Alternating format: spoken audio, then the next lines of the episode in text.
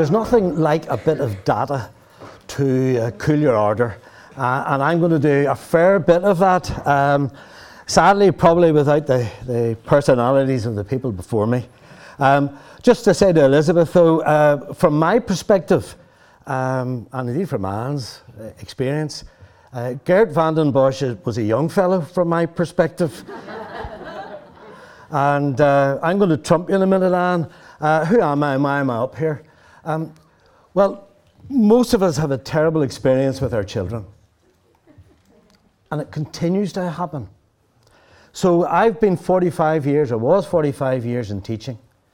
The last 23 as a school principal, a school head, not too far from here. Um, as I retired, I lectured in leadership. And until recently, I was a member of two important province wide uh, education boards. I write and present uh, science and evidence uh, to all the MLAs, ministers, PHA, and Department of Health. So, in terms of what Anne was saying about terrorising, uh, that's what we can do. Do I get replies? Well, I clog their phone lines. Uh, so, what have I done, and in particular, why am I here? Well, I mentioned two of the boards. I made 11 lengthy presentations, a bit like this, to the education boards, all about what are we doing to our children. I presented a case for no school closures, no masks, no tests, no vaccines, no isolations. I oppose all of the measures. I have to say a wee bit like Anne, the vote was zero at my end and a room full at the other end.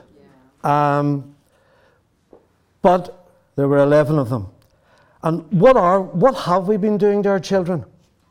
All of the things, if a child was feeling depressed, all of the things that a doctor might say to them for them to do uh, travel, socialise, go to a bar, go to a restaurant, go to school, go to church, play sport, all the stuff that we should have looked after their mental health. What did society do? Stop them. So, the biggest single killer in Northern Ireland suicide. And somebody says we're, depre- we're surprised about that. You're kidding me. I've also written nine articles, to be fair to the newsletter, all published in the newsletter, feature articles on the themes that I've just said, under the generic title, What Are We Doing to Our Children? One of them has been published by Collateral Global. Some of you may be familiar with that worldwide scientific organization. So it's fact checked by Professor Bhattacharya. Uh, he's part of the uh, Great Barrington Group. Um, it was called Children Are Better Off at School, and that's where they should be. Two, the last two have been published by Pandata. Do our regulations harm our children? And why are we vaccinating children at all?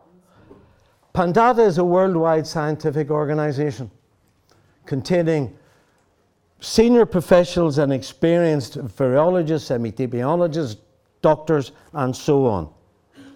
One of my articles was jointly written by Professor Enos from Edinburgh, and another were by Professor Gupta. Again, you may know her. I am the Northern Ireland representative for Pandata. It sounds better than it is, actually.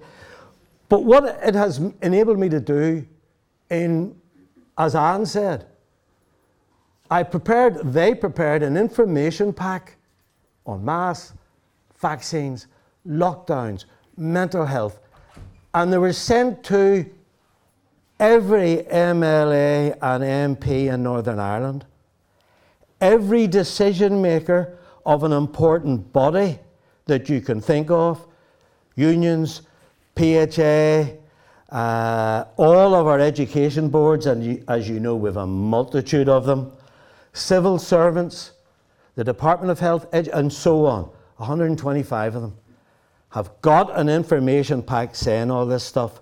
So, as Anne said, they cannot say they don't know. I know nothing much about viruses, except that they're 417 times smaller than an oxygen mo- molecule, which tells you all you need to know about masks. I also know that, according to Professor Craig, you need 5,000 of them to make you infected or infectious. Our PCR cycle test is currently set up to identify four, not 4,000, four. So you can imagine the validity of the PCR test. And by the way, try getting from the Department of Health the number of cycles that we use here. You'll go, you'll go round the same loop. I'll briefly come back to that later if I don't run out of time. From, from my standpoint, you can challenge this as we are doing on two counts. Morally, i.e., it's just wrong, it was wrong from the start. Or scientific grounds. Or you can do both. And a half wit can say 18 months later, not worked. Like, it's not worked. Get real. Their policy is predicated, firstly, on the effectiveness and safety of a trial vaccine. And of course, they only use the word vaccine because it's nicer. You're all used to that. It's not a vaccine. But you're all, we're all used to vaccines, so it's acceptable. And secondly, the validity of the PCR test as an accurate reflection. It's all wrong. And in a wee while, I'll give you some data. I'm about to start the data. A bit of context first how the WHO, that you've heard about, the World Health Organization, changed the world. They made three and a half decisions.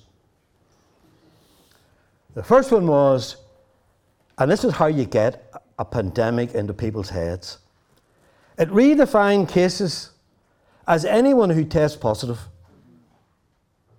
rather than people who were symptomatic. Some writers would say hospitalised. So they redefined the cases. So what do you need next? You need a large number of cases, don't you? And that's where the PCR cycle test comes in. You raise the PCR cycle test so that anybody with anything is going to test positive. So the papers will be filled with huge numbers of positive tests. And then they advise CMOs to register anyone as a COVID death who dies within 28 days. That includes my mate who hit a lamppost of a motorbike. He's COVID death. Now, those are three ways in which they created the pandemic. Think about it.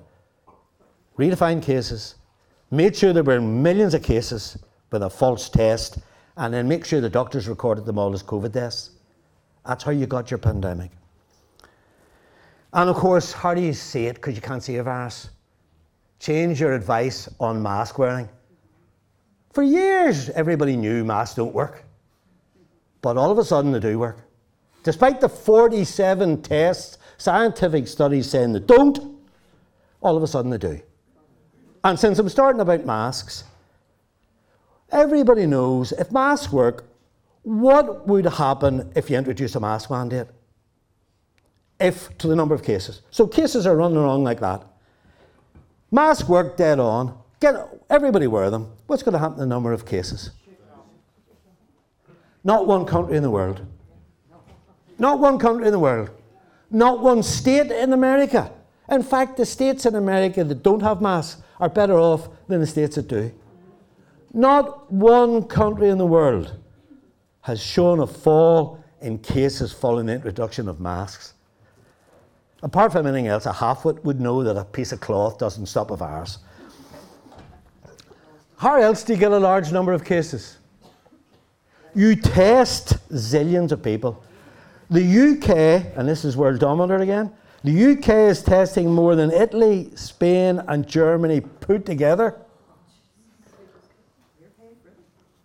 Imagine. No wonder we can find cases, especially if we cheat on the test. So, and I say that as a head teacher because you don't cheat. Uh, and anyway, we'll keep you in. Um, so, you got to challenge. If you're going to challenge it, you can just. In fact, I think you should just say it's wrong. That's sufficient. You don't have to have science. As last speaker was saying, you just need to think it's wrong and say, I don't want it. But if you want to put it, challenge the science, necessary, safe, and effective seems to me a bottom line. So, briefly then, let's look at whether it's needed at all. This is a bit that we signed up for, the bit, bit, bit of data. And really, the first three lines of the data should have ended this long ago. The inform, uh, infection fatality rate for flu 0.096%. The infection fatality rate for COVID 0.096%. Okay? The average age of death is 82. Like, I'm probably closest to the room to that age, but maybe not. But, like, sort of people die at 80. But the average age of death, of a COVID death, is 82. Life expectancy is 81, so get COVID and live longer.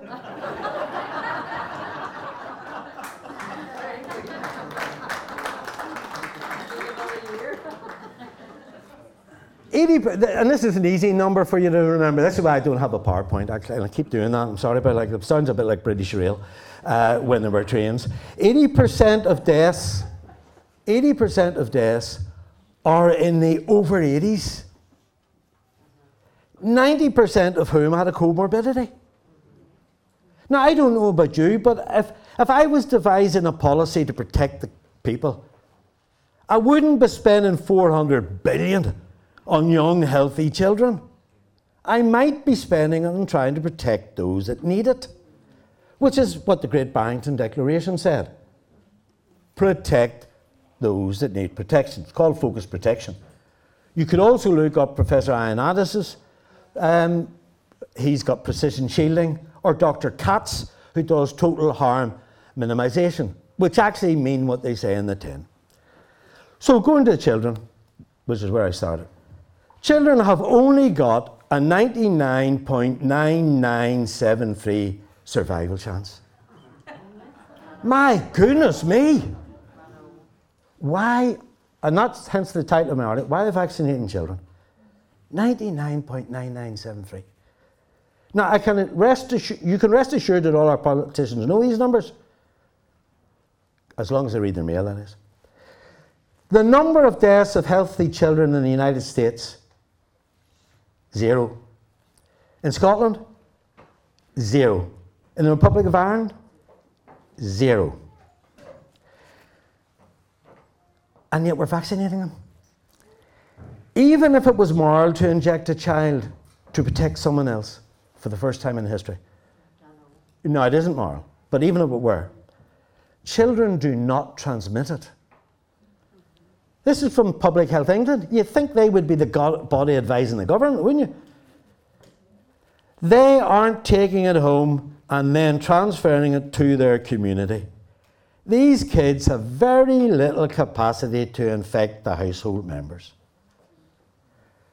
So they don't die, they don't get sick, they don't transmit it to anybody else. So let's ruin their lives. Now, try saying that to an education board, of course. Doesn't go down well. But your parents, I'm sure, that don't die, that don't get sick, that don't transmit it to anybody else. 9,846,000 school days were lost in England for healthy children.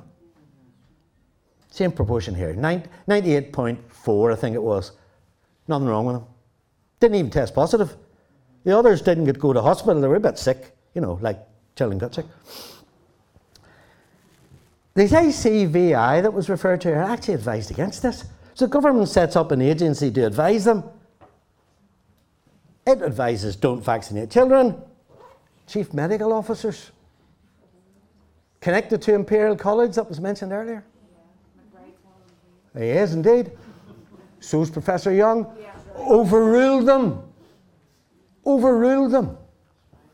I'll rock, rock on here. So the number of deaths. So people are not dying from COVID. People say that out there of course, you get executed. They are dying with a positive test for COVID.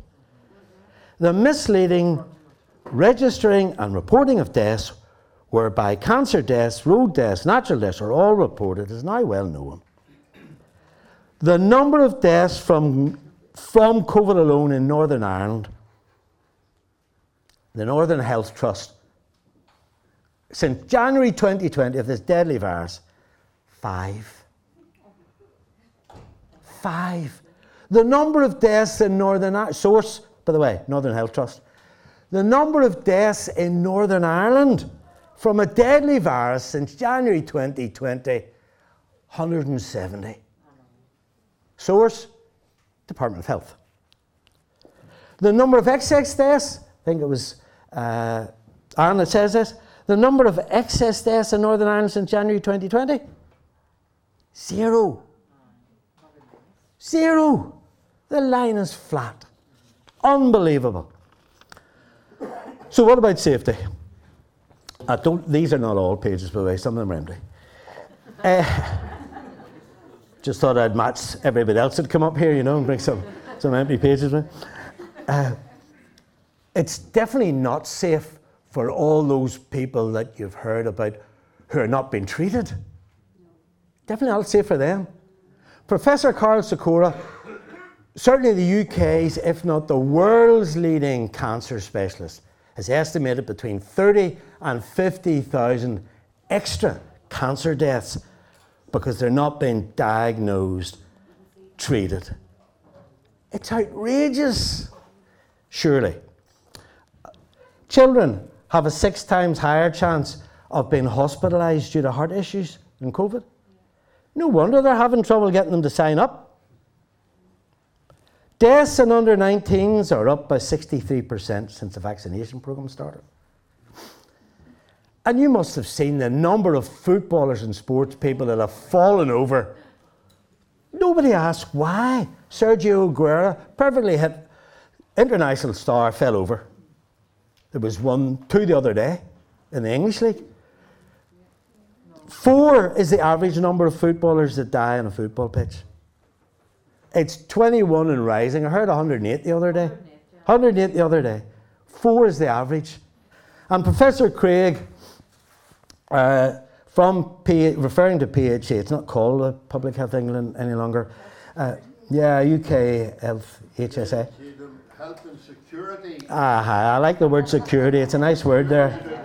Uh, case rates per 100,000 are doubling in the vaccinated. Now, this, this, the next, I'm, I'm going to, people sort of did some of my data, and I'm going to come back to data. But if you're thinking there, saying, sitting there thinking, who are they? Well, let's listen to what world leaders say. But before doing that, this is a fellow that sat on the FDA committee who passed the, passed the thing for 5 to 11 year olds, coming to a school near you, by the way. Um, this is what he said, and I heard him.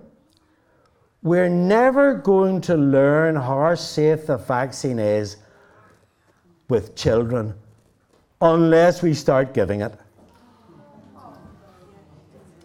Like, I thought that was their job to see if it was safe.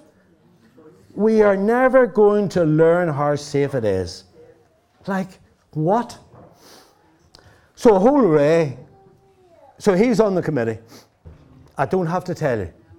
Over half the FDA are sponsored. Dr. Malone, had you heard about the inventor?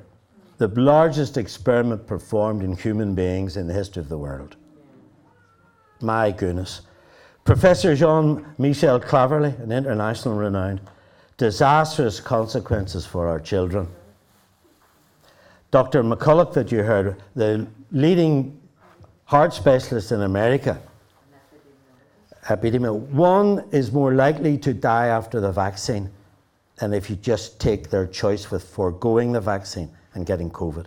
Statistically, in every age group, that's the case, especially for children.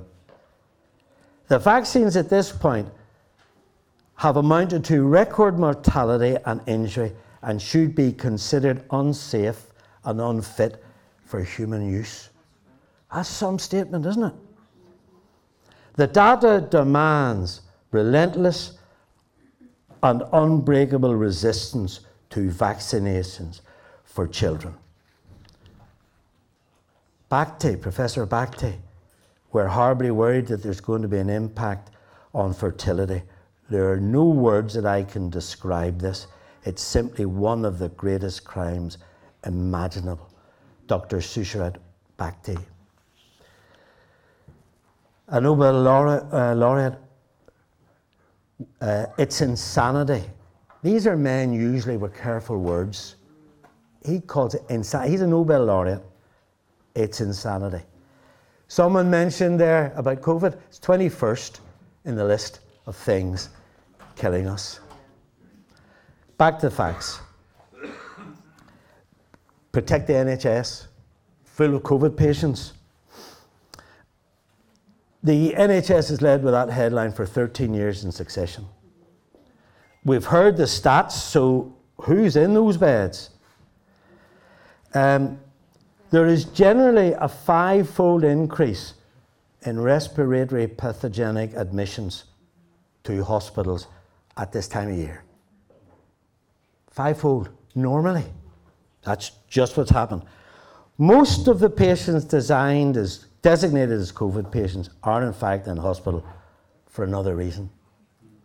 Source, a frontline ICU consultant. Okay? So you've heard about the no excess deaths. Who's in the beds? Only 5% of the hospital beds in the UK are occupied by COVID patients. 5%. That's source NHS. In Wales, 7% of the inpatients are COVID, and only 12% of those are unvaccinated. That's 1% in the entire population in Wales, entire hospital population. In England, fewer than 30% of the admissions are unvaxxed. And in Northern Ireland in the past month, the unvaccinated, uh, 109 in ICU, the unvaccinated account for under half. And it's, all those professors say the bias will be in towards the vaccinated people because the graphs are getting worse for the vaccinated and better for the unvaccinated. And I'm nearly there. So is it working? 80% of the country is vaccinated. It's working well, isn't it? Cases are still rising, even with masks. So, if the masks work, why would you need a vaccine? If vaccines work, why would you need a mask? If they both work, why are the cases rising? But does no one except us stop and ask for this? The most highly vaccinated countries, you all know this, I think Israel, Ireland, and Gibraltar, with about 90% odds vaccinated, all of the highest case rates. But nobody stops to say, hey, Ireland is the highest in Western Europe, incidentally. Uh, case rate rises, that's what I mean.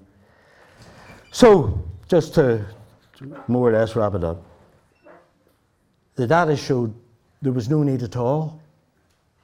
It's clear. It's flu, or it has the same IFR as flu. All right, it's not flu, it's the same IFR as flu. It's not safe, and it's not working. Now, I don't see how you could put another interpretation of the facts in this. And just one, two small points. Going back to the PCR thing, it's a, PCR is like your tumble dryer. The faster it goes around, the more things it squeezes out. Squeezes out. The inventor Mullis, Dr. Mullis, won the Nobel Prize, says, as you heard, it doesn't actually detect it, but if it's going to, it will detect it at 25 cycles.